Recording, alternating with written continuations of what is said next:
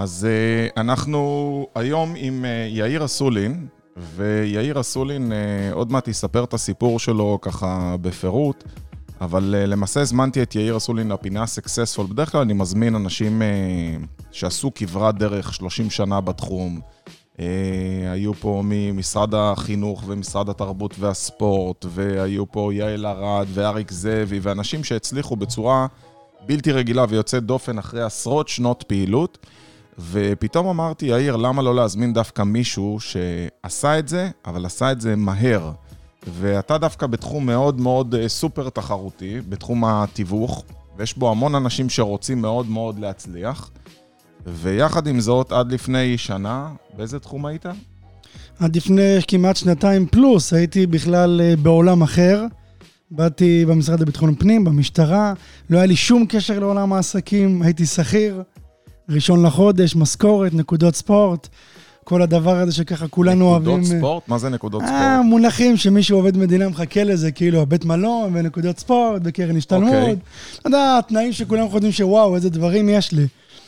אמ, ואז החלטתי שמפה אני עושה את הצעד הבא, עובר לנקסט לבל, בא לי להיות עצמאי, אני רוצה להרים את עצמי, לדאוג לעצמי, לעשות משהו שאני ככה רוצה לסמן וי, לא להגיע לפה ולהגיד בגיל 60-70 לא הספקתי, לא מיציתי, לא עשיתי. ואמרתי שאתה יודע, אם עושים את זה, אז עושים את זה כמו שצריך. מה זה אומר? זה אומר שאנחנו הישראלים יודעים הכל. אנחנו מבינים בפוליטיקה, אנחנו יודעים הכל על נדל"ן, אנחנו יודעים uh, הכל על כסף. אז רגע, גילוי נאות, רק שידעו. יאיר הוא פנסיונר של Success, הוא לקוח Success, הוא סיים איתנו שנה ייעוץ, והשידור הזה, המטרה שלו היא לא לפרסם את סקסס, אף על פי שבין לבין יאיר בטוח, אה, מה שנקרא, זה חלק מהסיפור שלו. אבל הסיבה שהזמנתי את יאיר, וזה אולי אני אעשה לכם איזה disclaimer כזה, זה הערה, תראו, אנחנו מייעצים 20 שנה למתווכים. וכמו בכל תחום, אני שם לב שיש אריות ויש זברות, ויש אנשים שמצליחים בצורה יוצאת דופן ובלתי רגילה, ויש אנשים שאיתנו, כמו הזמן שיאיר נמצאנו יותר, אבל מצליחים לא כמו יאיר. ולכן, זה חשוב לדעת בין אם אתם מתווכים, או בין אם אתם זגגים, בין אם אתם שרברבים או מוסכניקים, זה בכלל לא משנה. חשוב להבין שבסוף זה הבן אדם שעושה את ההבדל, ובגלל זה הזמנתי את יאיר כדי להבין מה הוא אוכל, מה הוא שותה, מה הוא, באיזה שעה הוא קם, מתי הוא הולך לישון, איך נראה הסדר יום שלו.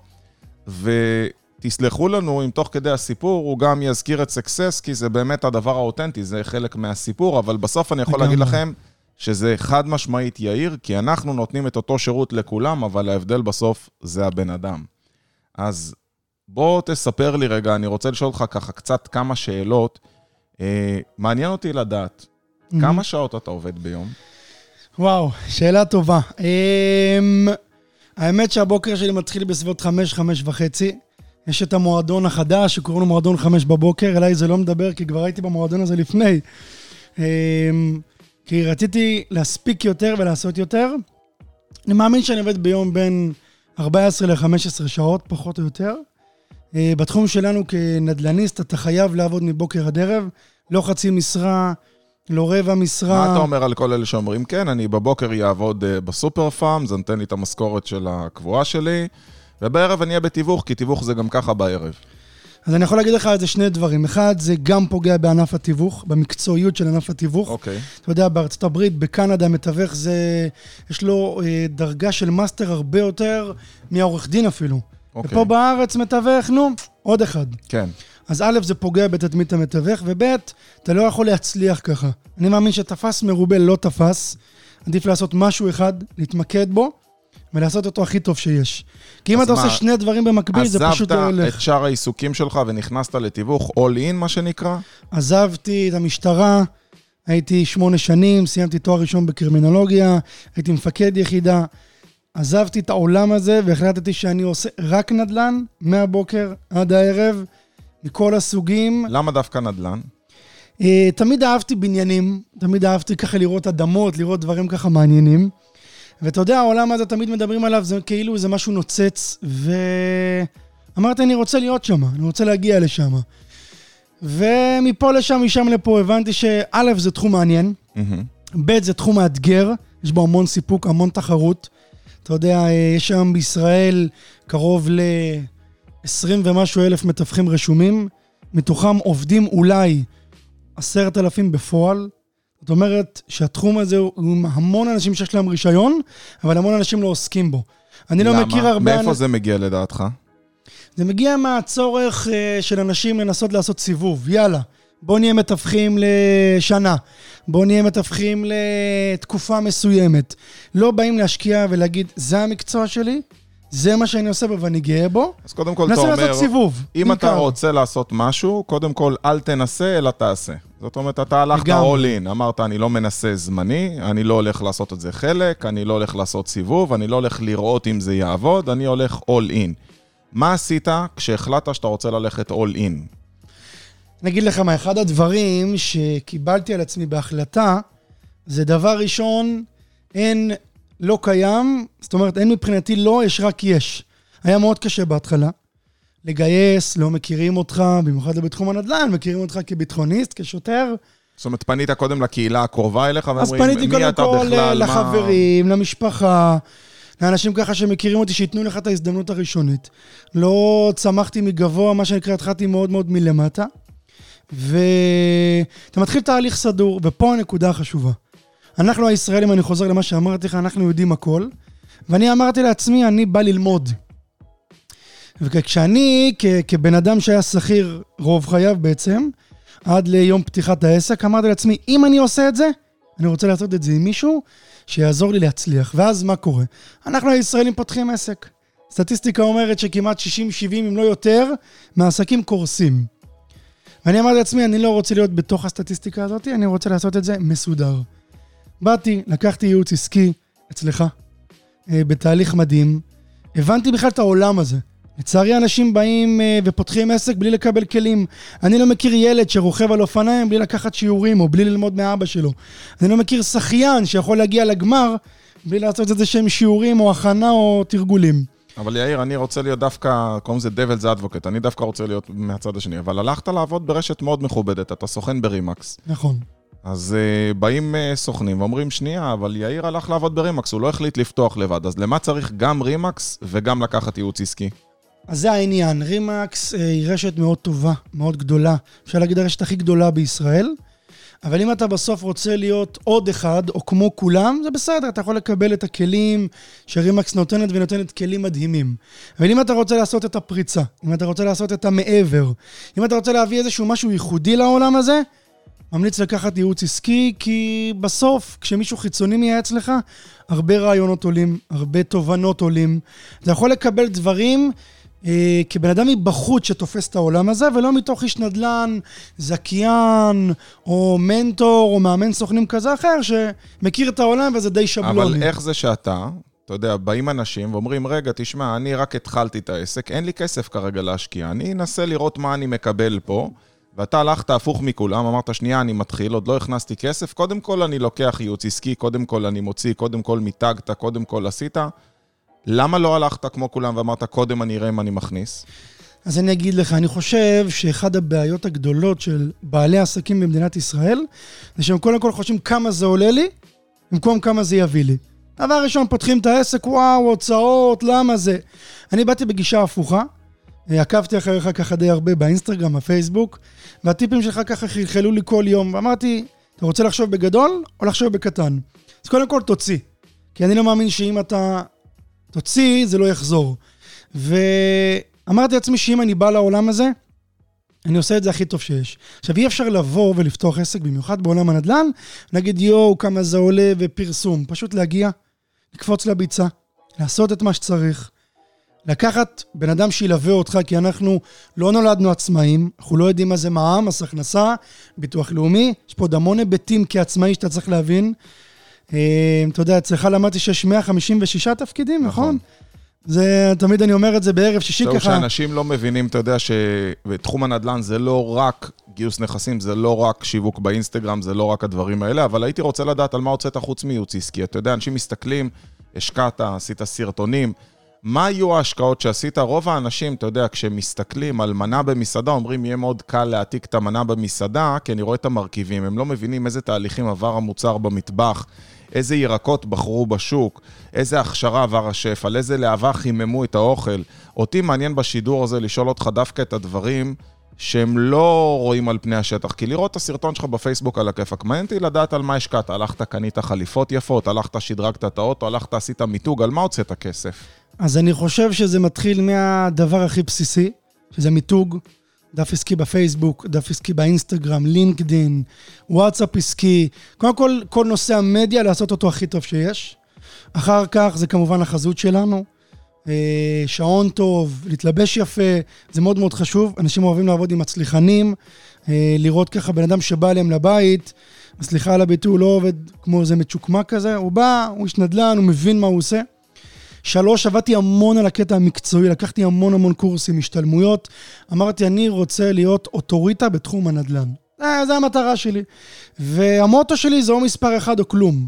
זאת אומרת, אי אפשר לבוא ולהגיד, אני אהיה בינוני, יאללה, בוא נהיה עוד אחד. אני פחות מאמין בזה. אה, באתי באמת לעבוד קשה.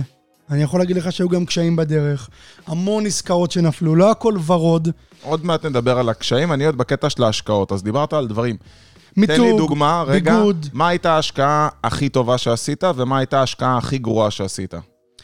ההשקעה הכי טובה שעשיתי זה לקחת ייעוץ עסקי, להבין מה אני צריך בעצם, כי די הייתי מבולבל כשנכנסתי לעולם הזה, בעצם כל הנושא של ההכוונה. הייתי צריך איזה משהו שיכוון אני אותי. בכוונה לא רוצה שתרחיב, כי יחשבו כן. שזה שידור משוחד, ברור, ברור, וזה לא ברור. המטרה.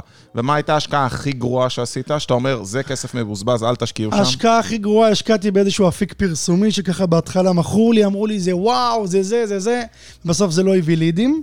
אבל אתה יודע, הניסיון אתה מלמד יכול אותך. להגיד מה זה, כדי שאחרים לא יעשו את אותה טעות, אני או לא רוצה בלי לפגוע באותה חברה, אה, אז... חברה אה, חיצונית, אתה חברה אומר. חיצונית שמציעה... מה אתה חושב בכלל על לידים בתחום הזה, שאנשים מוכרים לידים, בוא אני אעשה לך לידים? אני חושב שבעולם הנדל"ן, אה, הלידים שלנו זה הלקוחות שמכירים אותך, ופחות לידים שיבואו מהפייסבוק או מהאינטרנט. יש אפשרות לקבל. או, בום, אתה יודע, זה בדיוק אחת הנקודות שאני רוצה לשמוע ולהוציא ממך מהשידור, ומי שזוכה ושומע את זה גם בלייב יוכל לשאול שאלות תוך כדי השידור. אני צריך לדעת ממך כמה מהעסקאות שלך באמת מגיעות מפייסבוק, וכמה מהעסקאות שלך מגיעות מרשת הקשרים שלך. תן לי אחוזים פחות או יותר. אם אני יכול לנתח את זה, 85 אחוזים מהרשת הקשרים האישית שלי, אם זה B&I, קבלנים, חברים, הפניות, אנשים שמכירים אותי, ו-15% זה הפייסבוק.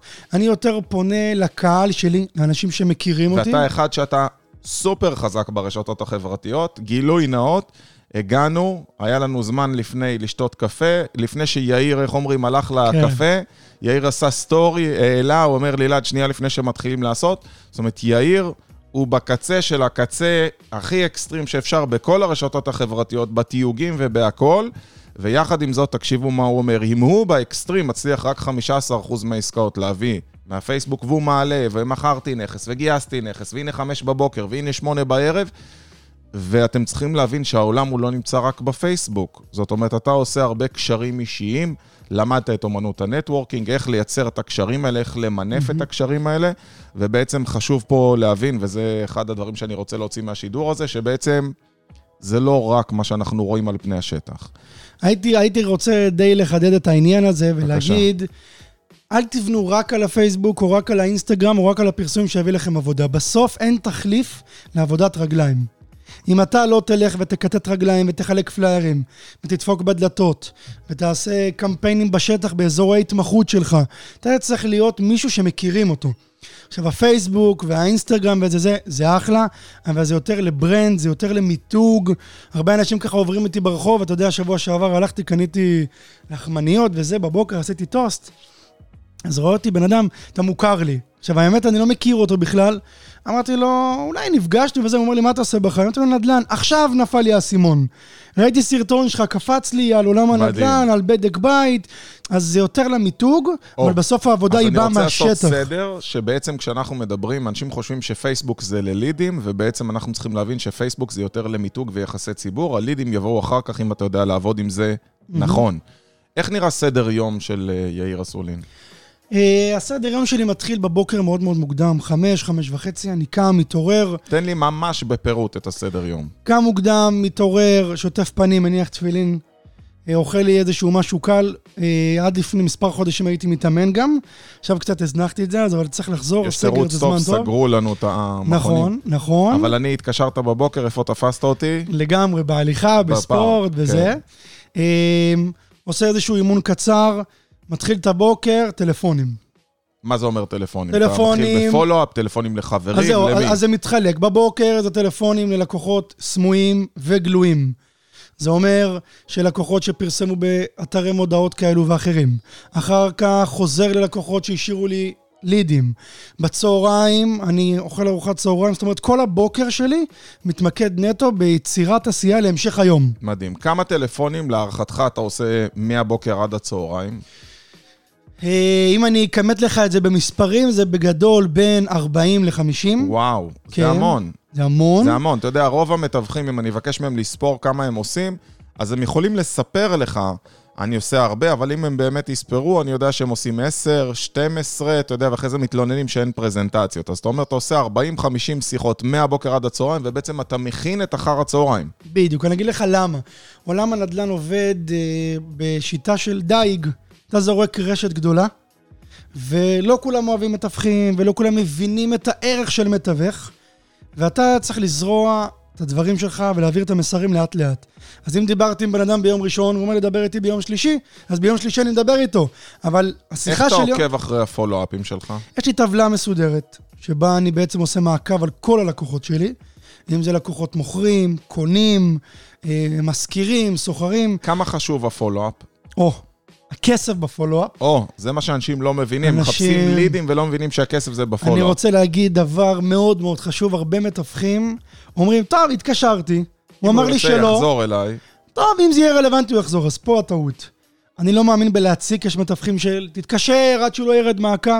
זה לא המוטו שלי, אני עובד עם אנשים שרוצים לעבוד איתי, אבל אני כן יכול להגיד לך שהמון אנשים שהתקשרתי אליהם שבוע אחרי אמרו לי, יאיר, תודה שחשבת עליי. אני מעריך את זה מאוד שזכרת לחזור אליי, כי רוב המתווכים, כשאמרתי להם לחזור, אפילו לא חזרו. אז כבר יצרת אצל הלקוח איזושהי נקודת אמון, ואז הוא אומר לו, אוקיי, אז מה אתה אומר? אפשר שניפגש? אז הוא אומר לי, כן, קפה עליי. אמרתי לו, אין צורך. גם קפה אני לא שותה. הנה, הכנתי לך ככה קפה בבוקר, נכון. אני שותה רק מים. והפגישה לא מחייבת, אז כבר מראש הבן אדם אומר, אוקיי, הוא חזר אליי, הוא רציני, הוא לא מחייב אותי בכלום, הוא רוצה לבוא לעזור לי. ומפה ככה מתחיל הצוהר, מתחילה העבודה האמיתית. אני חושב שבעולם הנדל"ן צריך המון סבלנות, זה ריצה למרחקים, אה, זו עבודה שהיא מאוד מאוד קשה. המון מתווכים אומרים, יאללה, אני בא, עושה עסקאות, אני מיליונר, בום טראח. אחרי כמה זמן עשית את העסקה הראשונה שלך? אז ככה, זה סיפור מעניין. את העסקה הראשונה שלי הייתי אמור לעשות אחרי חודש וחצי. אה, חתמנו, מה זה חתמנו? באנו לתעתד, לחתום חוזה ביום שלישי בבוקר, וביום שני בלילה בשעה שמונה בערב, אני לא אשכח את הטלפון הזה, יאיר, מדבר אור, אף אחד לא יודע איזה אור זה, כן? אנחנו יורדים מהעסקה. יואו. קיבלתי, עכשיו תמיד מתווכים מספרים את הסיפור הזה, אצלי זה קרה באמת. ויום שני, שמונה בערב, שהחוזה מוכן, אנחנו חודשיים בטיוטות חוזה. על סעיפים ועל דברים ועל אחרי קשקושים כמה וזה. זמן שאתה בתיווך? אחרי חודש וחצי, בחודשיים. אוקיי. אמרתי, או, העסקה הראשונה שלי מגיעה, סוף סוף משהו זה. קיבלתי בומבה לפרצוף. סיפרת לקרובים אליך שהיום אתה הולך לחתום?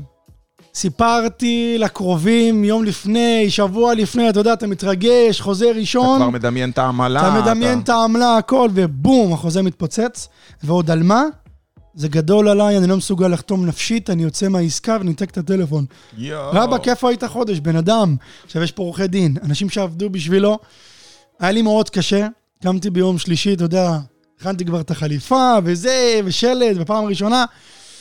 עד 12 ככה די הייתי בשוק. 12 בצהריים, טפסתי, קמתי לעצמי, אמרתי, ממש הוא לא ישבור אותך. אני קם, אני ממשיך, זה יחשל אותך. סיפרתי את זה לחברים ומתווכים, אנשים אמרו לי, תשמע, זה היה מרסק אותי. חודשיים עבדת על משהו, פתאום... אמרתי להם, טוב, ידעתי לאן אבל אני יאיר, נכנס. זה בדיוק ההבדל בין אריות לזברות. גם ומה גרם לך לקום? איך הצלחת ככה להרים את עצמך? מה לדעתך משך אותך קדימה? אני רוצה להגיד לך שכשנכנסתי לתחום הזה, ידעתי מראש שאני בא לעבוד קשה. לא באתי להגיד אני בא לקטוף כסף, ולא באתי להגיד אני אהיה מיליונר, אני לא מאלה שמדברים גבוה, אני מציב לי מטרות קטנות ומתקדם לאט לאט. ומה שקרה, שזה דבר מעניין, סיפרתי את זה לחבר טוב, הוא אומר לי, תשמע, אני לא הייתי נשאר בתחום הזה עוד יום. וואו. אני לא רואה את עצמי עובד חודשיים על פרויקט והוא נכשל, ומה עשת במהלך החודשיים? הוא שילם לך, נכון? אמרתי לו, לא. לא קיבלתי שקל. הוא לא מבין את הענף. אני תמיד אומר, מתווך זה המקצוע הכי מסוכן במדינת ישראל. אנחנו עובדים רק על הצלחה. אני לא מכיר קבלן שבא ובונה בניין, ובסוף, טוב, אלעד, אהבת את הבניין? אוקיי, אם תרצה נתקדם, אם לא, לא. עולם התיווך זה עולם ריסקי, אתה עובד רק על אחוזי הצלחה, שאתה יכול לרוץ, לרוץ, לרוץ, לרוץ ולקבל קירות. אז אמרתי לעצמי, מה שלא הורג מחשל, קמתי, ואמרתי לעצמי, אין מצב שזה מוריד אותי. אין, זה קשה. מאיפה אתה מקבל את העידוד? מאיפה אתה מקבל את האנרגיות? יש ימים קשים לכל אחד. אני רוצה, הרבה מתווכים אה, שומעים את השידור הזה כרגע. הייתי שמח לשמוע מה נותן לך את הדרייב. זה הסביבה, זה סרטון מסוים שאתה רואה, זה מישהו שתומך בך, זה, זה משהו שקראת, מה גורם ליאיר, למה דווקא אתה לא נשבר, או למה דווקא אתה לוקח את המשבר והופך אותו לחוזק. קודם כל, לפני שנכנסתי לעולם הזה, אה, קראתי המון על עולם הנדל"ן.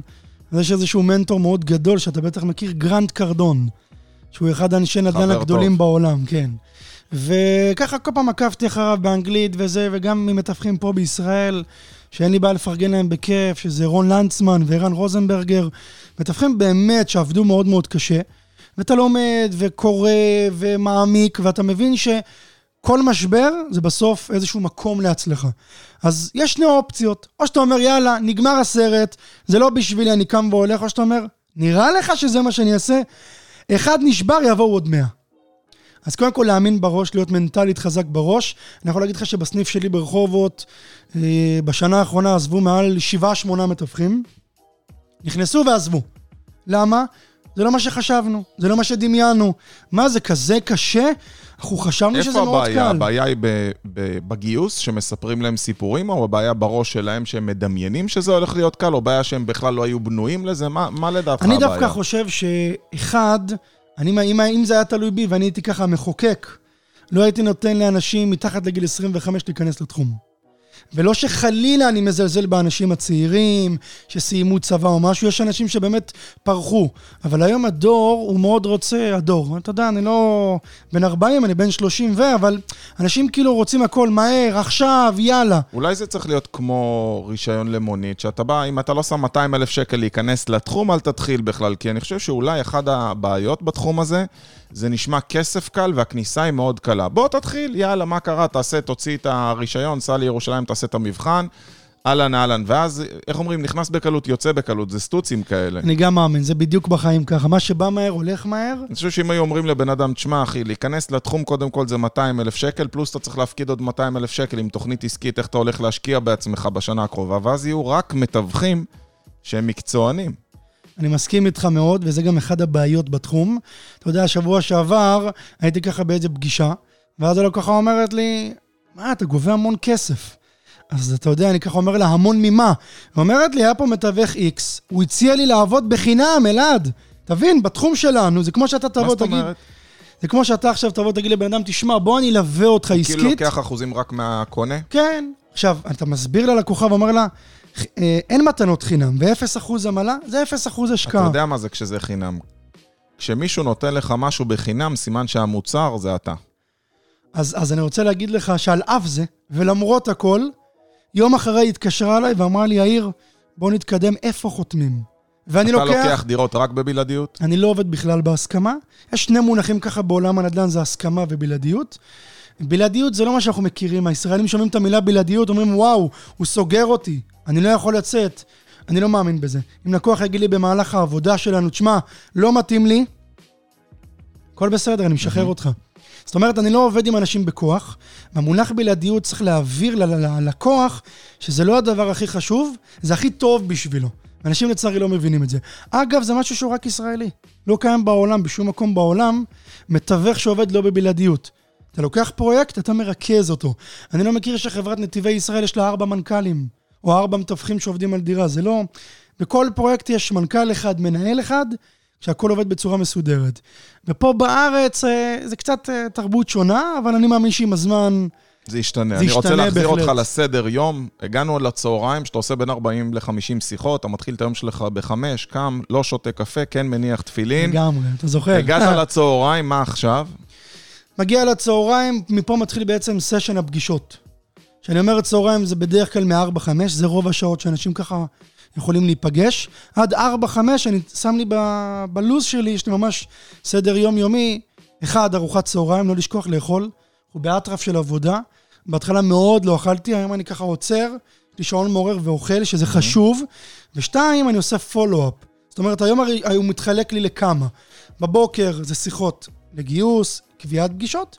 מ-2 עד 4 זה שיחות פולו-אפ, חוזר ללקוחות עבר, הצעות מחיר, מקדם הצעות מתוך מחיר. כמות שיחות היום שלך, מתוך 50 שיחות, כמה מהשיחות זה שיחות פולו-אפ כאלה ואחרות, וכמה שיחות חדשות? אפשר להגיד ששיחות חדשות בערך זה 20-30, ועוד 20-25 זה אתה שיחות עושה שאמרו גם לי... שיחות ממש ל- ליד שתיים, מה שנקרא for sale by owner, כזה שאתה מתקשר ואומר לו, שלום, ראיתי שפרסמת. היום פחות, עשיתי את זה כן בהתחלה. עשיתי את זה כן בהתחלה, היום פחות. היום זה יותר לקוחות שמשאירים לי הודעות בפייסבוק, אינסטגרם, או חבר אומר לי, תשמע, דבר עם גיסתי, דבר עם דודה שלי. אני גם סגן יושב ראש קבוצה ב-B&I, שזה אגב עוד פלטפורמה מצוינת לנטוורקינג. אמ, וגם מדי פעם אני כן מתקשר למעגלים או מאגרים גלויים, מה שנקרא. אוקיי, אז הגעת לצהריים, מה עכשיו? אכלת צהריים. אוכל צהריים, עושה שיחות אתה ממש פולו-אפ, עושה הפסקה, מה, חצי שעה, עושה לי את ה-20 דקות, חצי שעה. מביא אוכל מהבית או מזמין? בדרך כלל מביא אוכל מהבית, הפסקתי להזמין, למה גם זה ג'אנק וגם אה, אתה רוצה לאכול יותר בריא ככה, מה שנקרא. יושב, אוכל מארבע, מתחיל הבב"ם, הבלגן. יוצא לפגישות, אני ביום על אופנוע. אה, אי אפשר בעולם התיווך להיות בלי אופנוע, למרות שאני מרחובות, אז פה בתל אביב בכלל מאוד קשה. זה, זה הדברים הקטנים שאתה ממליץ, כי הרבה מתווכים שאני מכיר הם על רכב. מאוד קשה. אני יכול להגיד לך שזה ייתן להם שני יתרונות גדולים. אחד, צמצום בהוצאות. ולא צריך למצוא חנייה. יפה. ושתיים, ייעול ופרודוקטיביות בעבודה. אני מגיע לפגישה, כשאני ומה עם יכול... שיחות טלפון? יש בקסדה יש היום? בקסדה היום, הכל מסודר, אתה קונה ציוד ברמה טובה. אני מאמין שאם אתה קונה דברים, אתה יכול אני שם לב שאתה משקיע באיכות, אתה לא חוסך כלום. לגמרי.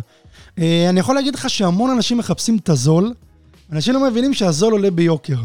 אתה יודע, לפעמים אני אתה יושב... קונה משהו זול לקסדה, בסוף אתה לא שומע את הבן אדם, אתה אומר, אני. אחזור אליך, אבל אם זה איכותי, אתה יכול לדבר איתו ולא עכשיו, שומעים. העניין הוא שכמה שאתה מנסה להסביר לאנשים, אל תעבדו עם חובבן, או תקנה משהו ברמה גבוהה שישאר לך לאורך זמן, אנשים עדיין כאילו עושים את זה. והעניין הוא פה לבוא וללמוד איך ולהגיד... אתה יודע אבל להבדיל בין חובבן? אתה, יש לך גישה של מקצוען, אבל עובדה, אתה אומר, לקחת בהתחלה חברת לידים שעשתה עבודה לא טובה. האם זה בגלל שלקחת חברה זולה מדי, או כי לא בדקת?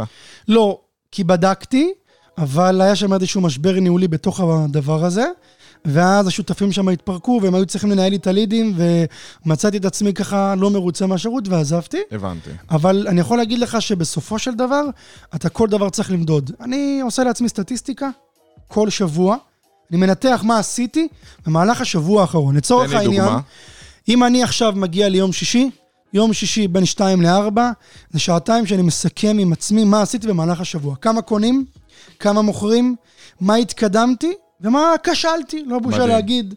אה, יש הרבה דברים שאתה לא מצליח לקדם, אנשים חושבים שהכל נוצץ, לא, יש גם המון קשיים, אבל בעיקר לתחקר את עצמך כל הזמן. מדהים. אז אה, אני רק אגיד שאנחנו מאוד דוגלים בסטטיסטיקות, ועובדים על ניהול לפי סטטיסטיקות, ורוב האנשים שאני מכיר, אתה יודע מה הם אומרים. אני אבל יודע הכל, אחי, אני מכיר את הנתונים, אני גם עובד לבד, אני... מה, אני... זה אני, אני לא צריך את הסטטיסטיקות. אז למה בכל אופן כן סטטיסטיקות? הבנתי דבר מאוד מאוד חשוב, שכשאתה מתחיל למדוד את עצמך, מה שלא מדיד לא פתיר.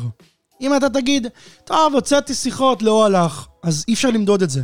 אבל אם אתה תגיד, רגע, הוצאתי עשר שיחות, מתוך העשר שיחות קבעתי שלוש פגישות. עוד שבע לא רצו אותי בכלל, או מתוך השבע אחד אמר לי, דבר איתי מחר, יהיה לי לפחות הבנה איפה אני עומד. אם אתה אומר הכל, יאללה, הלאה בבאללה, אני יודע, אני מבין, וזה די מתחבר לרע, למה שאמרתי לך בהתחלה. אל תבואו יודעים, תבואו ללמוד. אני לא באתי יודע. אמרתי לעצמי, אני רוצה ללמוד מכל אחד, ועד היום אני לומד מכל אחד, גם מתווכים של יום, וגם מתווכים של כמה חודשים. אני תמיד לומד. יש מה ללמוד מכל אחד. וכשאתה פתוח בראש לבוא וללמוד, אתה לא מלא בעצמך ואומר, אני יודע הכל, ולנו לישראלים יש נטייה להגיד את זה. אז אתה בא ללמוד, אתה לומד מה זה עסק ואיך מנהלים, אתה לומד מה זה נדל"ן, אז זה נותן לך יותר אפשרות להתפתח. אם אתה בא יודע, אתה לא יכול להתקדם. מה אחד הדברים שלמדת לאחרונה חדש? וואו, אחד הדברים לדעתי הכי מרכזי שלמדתי בעולם הזה, שבעולם הנדל"ן אני מתכוון, כן? יש אה, צורך לאנשים מטורף במתווך, ואתה מקלף ומגלה את זה רק בסיום התהליך. וואו. זאת אומרת, אנשים לא יבואו ויגידו, רציתי מתווך. גם, אתה יודע, במודעות רשום מתווכים, נא לא להתקשר. ללא תיווך, ואת כן. אלו אני מת עליהם, ובסוף הם החברים הכי טובים שלי, ואתה. מתקשר אליהם? אני מתקשר בעיקר רק אליהם. יאללה. ואני ממליץ לכולם. וואו, אחלה טיפ. רק אליהם. לא, למה? ואני איך? אסביר גם למה. כשבן אדם רושם לך מתווכים, נא לא להתקשר, זאת אומרת שהוא עבד עם מתווכים, הוא קיבל חוויה נכווה. שלילית, והוא מדבר מתוך המקום שהוא נכווה. לי יהיה יותר קל לעבוד איתו, אם אני אדע להביא את הערך המוסף שלי. לעומת זאת, בן אדם שהוא לא עבד עם מתווכים, ליד גלוי במקורות, יד שתיים וכולי, אז אתה יודע, הוא יגיד בהתחלה, אני אנסה לבד. אבל כשבן אדם עבד עם מתווך וקיבל שירות לא טוב, לך יש את האפשרות לבוא, לתקן, לשנות ולעשות רושם חיובי. זה עניין של... איך נראה שינוי תסריט גישה. שיחה? איך נשמע תסריט שיחה כזה? עכשיו אתה מתקשר אליי ואני כתבתי לא תיווך, איך אתה מציג את עצמך? אהלן, בוקר טוב, מה העניינים, מה שלומך? מדבר יאיר, אה, אני ככה מתווך ברחובות, הייתי שמח אה, לשמוע... אבל אמרתי לך לא מתווכים, למה אתה מתקשר? תשמע, כתוב לא מתווכים. אני מבין לגמרי את מה שאתה אומר, ובטח אתה גם אומר לעצמך, אני לא אוהב מתווכים, נכון אלעד? נכון. אז אני רוצה לחדש לך משהו, גם אני לא אוהב. בום. לגמרי. הוא מאותו רגע כבר מבין שאני בצד שלו. ואז אני אומר לו, אני אסביר למה אני מתכוון. יש מתווכים טובים שעובדים קשה, שהם מקצוענים, ויש מתווכים שאתה יודע, הם עובדים כזה בחצי משרה ופשוט פוגעים בכל הענף. אז בוא, אם תרצה, אני אשמח לבוא אליך היום, פגישה לא מחייבת, גם תקבל הערכת שווי לנכס שלך, ואתה יודע מה? אולי גם תקבל טיפ או שניים ככה שיעזרו לך. להתחייב אליי, אני לא רוצה שתתחייב, לשמוע לא עולה כסף. אז מה אתה אומר, היום בשעה שבע אני אצלך? יפה, אתה ישר מניע לפעולה. כן, כי אני חושב שאין מה לדבר בטלפון. אחד הטעויות של המתווכים זה בטלפון מנהלים משא ומתן. רגע, אבל כמה אני גובה, לא רלוונטי. תגיע לפגישה, תכיר את הבן אדם, תיגע בו, מה שנקרא, תבין מי הוא, ומפה... מדהים. מה זה מועדון. הזהב? הבנתי שזכית שלוש פעמים כבר במועדון הזהב, אתה נחשב עילוי ברשת אה. רימקס, לא מזמן התקבלת לרשת הבינלאומית, וכל זה בערך תוך שנה. אז קודם כל, מה זה מועדון הזהב למי שלא מכיר? מועדון הזהב זה בעצם אה, דירוג פנימי של רשת רימקס ישראל, שהיא בעצם מדרגת את האנשים שהגיעו ליעדים הגבוהים, בסדר? לצורך מה זה העניין... כמו אה, עשירון עליון כזה? כן, יש לך היום ברשת 1,200 סוכנים, שזה רשת בעצם הכי גדולה בארץ. 1,200 סוכנים זה תחרות מאוד מאוד קשה, ואתה צריך בסוף אה, להגיע לטופ. 20, 30, 40, 50, ולהגיע, איך אומרים, גם ביעדים, גם בעסקאות, גם בעמלות. אז אה, הייתי במועדון הזהב שלוש פעמים ברציפות, אה, ככה סיימתי עכשיו במועדון אקזקיוטיב, ואז 100 אחוז. זה לא משהו שבא בקלות, אבל זה משהו שכן מתמרן אותך. אני תמיד חושב שכשאתה, יש לך יעד להגיע לאנשהו, אז אתה רוצה להגיד, לשם אני מגיע. ואת האמת, שאני חייב להגיד, אה, הייתה שנה מאוד מאוד מאתגרת. עברנו שלוש סגרים, קורונה, בידודים, עניינים, אה, ולמרות זאת, זו הייתה שנה מדהימה, כי אני חושב שבסוף, אם אתה יודע לעבוד קשה, מביא תוצאות, בענווה, בעבודה טובה, זהו, מי אה, שלא היה איתנו מההתחלה, יאיר עובד 14 שעות ביום, נותן בראש, עובד יום. שישי זה יום מנוחה. יום שישי זה לא יום מנוחה, יום שישי זה היום. לצערי, הרבה מתווכים אומרים, אני אעבוד חמישה אתה יודע ימים. שאנחנו אומרים יום שישי יום יתרון. או, אז זה גם משהו שככה למדתי. יום שישי זה מבחינתי היום הכי משמעותי, כי רוב האנשים עובדים ראשון עד חמישי, גנים, ילדים, אין להם זמן. ויום שישי זה יום עם קונים, בעיקר זה יום שאני מתחם אותו, מסדר אותו לקונים. קובע לי ביום שישי בדרך כלל, אפשר להגיד ששישי האחרון הייתי עם שמונה קונים. גמר, חזרתי מותש, גמור, פשוט נרדמתי על עד הספה. איזה שעה אתה עובד בשישי? אפשר להגיד עד שלוש וחצי, ארבע, ממש עד כניסת שבת. מדהים. כי אני רוצה ככה לקבל את ההצעות מחיר, להעביר לבעלים, לראות איך אפשר לקדם. איך הסביבה? איך הסביבה תומכת בך? זאת אומרת, אתה יודע, זה לא קל. אה, אתה יודע, אתה איש משפחה וצעיר, ואני יודע, הרבה אנשים, אתמול דיבר איתי איזה מתווך, הוא אומר לי, תשמע, אשתי שמעה שאני מתחיל ייעוץ, היא אמרה לי להפסיק וזה, ושאלתי אותו, מה אשתך עושה? אז הוא אומר, אשתי אה, סייעת בגן ילדים. אמרתי לו, תשמע, אז אני מבין למה אשתך דואגת, כי אתה אולי בזמן האחרון לא עשית, ואתה יודע, פתאום כזה הוא התערער רק בגלל הדעה של אשתו, ואני מבין את זה, הסביבה היא דבר מאוד מאוד אה, מלחיץ וקשה. איך אתה התמודדת עם הסביבה ואיך הסביבה הגיבה למקצוע שלך? אז תראה, אני יכול להגיד לך שאתה מוותר המון.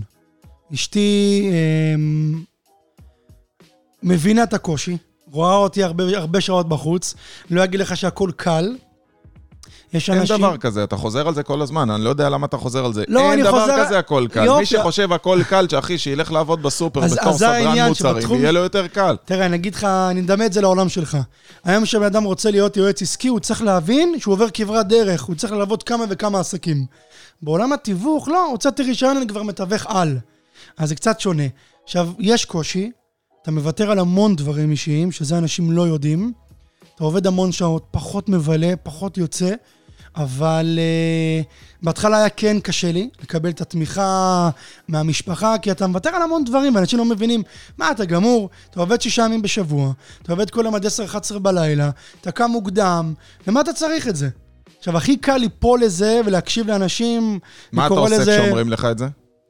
א', אני אומר לו, תודה רבה על העצה שלך, אבל תתקדם. שתיים, אני ישר מדבר עם עצמי ומבין שאני חייב לדרבן את עצמי, כי אם אתם לא תדחפו את עצמכם, אף אחד לא ידחוף אתכם. ושלוש, שזה הדבר הכי חשוב, אני תמיד מזכיר לעצמי למה באתי לפה. אם באתי לפה לתקופה קצובה של יאללה, חודש, חודשיים, בסדר. אבל אם באתי לפה ואמרתי לעצמי, יש לי דרך ארוכה, אז צריך להסתכל למרחקים, צריך המון סבלנות ולהגיד, יהיה הרבה מהמורות בדרך, בסוף אני אצליח. זאת אומרת, אתה אומר, זה קודם כל האמונה האישית שלך וחתירה למרחקים ארוכים. אז מה היעדים שלך ל-2021? וואו. 2021 אה, לדעתי תהיה ככה שנה עוד יותר טובה מהשנה שהייתה. מה זה לדעתי? זה תלוי רק בנו. נכון, נכון, אבל אתה יודע, אני תמיד ככה... אבל זו לא... חשיבה יפה, כי החשיבה שלך היא חיובית, אתה יודע. כן. יש כאלה אומרים, אה, הולך להיות גרוע, הולך להיות זה, נכון. תמיד, כנראה שזה מה שיהיה לך, אתה יודע. אתה יודע, חברה טובה איתי בסניף אמרה לי, יאיר, איך אתה תמיד חיובי? אז אמרתי לה, תקשיבי, להיות שלילי זה הכי קל. זאת אומרת, להגיד רע לי, רע לי, האם זה יקדם אותך ומשהו? לא. אז מה זה יעזור לי לבכות? בואי נחשוב חיובי. עוד משפט שככה שמעתי מחברה של אימא שלי, אני מפנטזת והיא גרה בדירות כאילו ממש במצב לא טוב. זאת אומרת, בשכונה שהיא לא נחשבת לשכונה טובה. והיא אומרת, אני טוב לי איפה שאני. למה? אני מדמיינת שזה פנטהאוז ויש לי ים ממול. אז היא אומרת לי, לא עולה כסף לדמיין. אז אני תמיד מדמיין שהדברים הם יהיו טובים. וזה המון לעבוד על הראש. היא כנראה לא הבינה כל כך מה זה מחשבה יוצרת מציאות. לגמרי. ואתה יודע, זה, אני זוכר עוד שהייתי קטן. היא אומרת לי, אני גרה בפנטהאוז. אמרתי לה, אבל תשמעי, מגי, את גרה בשכונה זה, את לא רוצה לעבור? היא אומרת לי, זה פנטהאוז, מה, אתה לא רואה? יש פה ים, יש פה מתרחצים, אני על הים. וזה נכנס לי לראש מגיל קטן, שבסוף מה שאנחנו נחשוב זה מה שיהיה. 2021 אה, תהיה שנה מעניינת, אה, מכל המובנים, גם מבחינה התפתחותית, גם מבחינה אישית. יהיה הרבה הפתעות, אני בטוח. שווה לעקוב, יהיה הרבה הפתעות. מה אתה ממליץ למתווך שקשה לו עכשיו? אחד, להתייעץ עם אנשים שהם uh, עברו דבר או שניים בתחום. שתיים, לקרוא ולקרוא המון על עולם הנדל"ן. שלוש, לקום כל בוקר ולהתחיל בספורט עם איזשהו משהו חיובי עם עצמך. וארבע, לקבל את הסביבה, את התמיכה מהסביבה שלו. הוא חייב. אם אין לך את כל ארבעת הדברים האלו ביחד, לדעתי, אתה לא יכול uh, לרוץ הלאה. אני גם אומר לך שהרבה מתווכים באו אלינו והיה להם uh, בעיה עם האישה, תשמע, אשתי לא מוכנה להיות עצמאי, זה פחד. אני שכיר המון שנים, למה שאני אצא? אז חייב את הדחיפה מהסביבה, חייב לבוא מוכן מנטלית, וחייב לבוא ולהגיד, גם אם אני לא עושה עסקה חצי שנה, שנה, יש לי את הרזרבות שלי, אני צריך להיות מוכן. מה אתה אומר על לקחת הלוואה בשביל לעבור את התקופה הזאת? אני שומע הרבה מתווכים שמגיעים אלינו ואומרים, תשמע, אני לא אקח הלוואה עכשיו בשביל אה, לעבור את התקופה הזאת. אני נשאר לי ככה וככה כסף, אם אני לא מצליח תוך חודשיים לסגור, אני פורש מהתחום. אז זה לדעתי הטעות הכי גדולה, כי אנשים מקציבים לעצמם איזשהו יעד. אם אני לא עושה שתי עסקאות תוך חודשיים, אני יוצא. עכשיו, על סמך מה אתה מציב את היעד הזה? אז אני תמיד אומר לאנשים, אם אתה מאמין בזה, וזה החלום שלך, ואתה יודע שעם הזמן אתה תתקדם, כן, תיקח הלוואה, יש הלוואות במימון המדינה, הרבה אנשים ככה, אני יכול להגיד לך עליי, פתחתי את כל הקרנות השתלמות שלי, שקיבלתי מהמשטרה, mm-hmm. כל הקופות גמל שלי, פדיתי אפילו חלק מהפנסיה, שזה 35% מס. וואו. אנשים לא מבינים, וואו. שילמתי. ואמרתי לעצמי, אם אני בא, אני רוצה לבוא מוכן, ואני יכול להגיד לך שזה מה שנתן לי את הדחיפה. זה מה שנקרא ללכת all in. all in, אני מאמין או שחור או לבן. תמיד גם אה, חברים שלי אומרים לי, או, אתה קשה או שחור או לבן, זה... אין אמצע בחיים. אני לא חושב שאפשר להצליח בלי זה. לגמרי. אני רוצה להגיד לך עוד משהו, מתווך שלא מבין שהוא בא להשקיע, ובשנה, לפעמים גם יותר, לא רואים את הפירות, שלא ייכנס לתחום. צריך לדעת שהוא צריך להשקיע זמן, אנרגיה, כסף, המון עבודה, המון לא. מי אתה? יש פה מתווכים אה, בעיר אה, 20-30 שנה. יש מלא. כן, ואתה צריך לבוא ולהגיד לו, אני המתווך שימכור לך את הבית. יאיר, אני חייב להגיד לך שאתה סופר מקצוען, ולא ספק אריה, לא סתם הצלחת הרבה יותר ממתווכים אחרים שאנחנו מכירים ומלווים. אנחנו רוצים שכולם יצליחו, ולכן אנחנו ממליצים לכולם לצפות בשידור הזה שוב ושוב ולעשות לכם רשימה של תיקונים, לגמרי. ומה, איך אומרים, מה הייתם עושים או מה הייתם משפרים, ולהפסיק לפסול, להגיד מה אתם לא יכולים לעשות, ולנסות להעתיק ממצליחנים. ומשפט סיכום שאני מבקש מכל מי שמתארח בפינה הזאת, מה זה מבחינתך הצלחה? הצלחה מבחינתי זה להגיע לסוף שנה, לסמן וי על הצ'קליסט שעשיתי בתחילת 2020, ולהגיד, אוקיי, את זה קניתי, את זה התחדשתי, את המועדון הזה כבשתי, ואת המועדון הבא אני גם אכבוש. מדהים. זה לגמרי מבחינתי יאיר, הצלחה. אני מאחל לך המון בהצלחה, ואני יודע שאתה תעשה את זה. אנחנו בטוח נתראה במשדר סיכום לקראת 2021. לגמרי, מחכה לכם. לכו להצליח. ביי ביי. תודה רבה לכולם, שישי שמח. ביי ביי.